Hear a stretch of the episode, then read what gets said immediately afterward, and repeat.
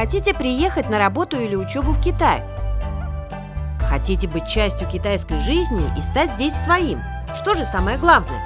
Без сомнения, во всем нужен китайский язык. А выучить язык поднебесный вам поможет подкаст «Нихао значит здравствуйте». Ниха, здравствуйте, дорогие друзья! Приветствуем вас в нашем подкасте. С вами Цзиньцзы.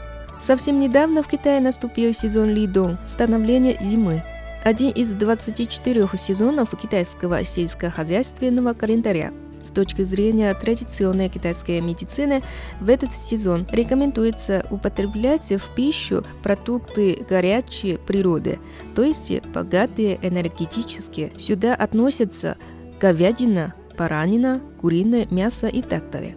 А в Северном Китае, особенно в Пекине, популярным становится китайский самовар – хого. Хого – это блюдо, которое готовится в медном чане, напаянном вокруг трупы. На дно кладутся горячие угли. Отсюда и пошло название «самовар». Ингредиенты, которые вываривают несколько секунд в кипящем бульоне, тончайшие лепестки баранины и нарезанные овощи. Все это отваривают в легком бульоне с луком, пареем и имбирем или же в остром бульоне с острым перцем.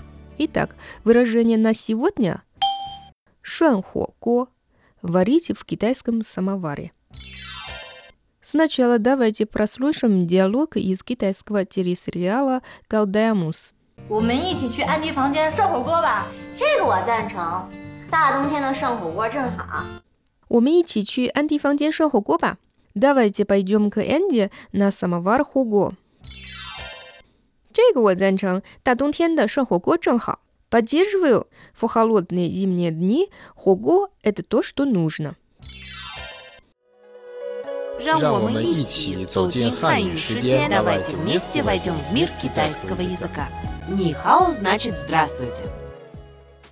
Давайте еще раз послушаем диалог. 我们一起去安迪房间涮火锅吧，这个我赞成。大冬天的涮火锅正好。 Повторим словосочетание на сегодня. Шуан хуго – варить в китайском самоваре хуго. Дорогие друзья, ну что, запомнили?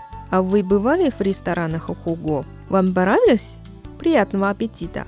До встречи! 再见!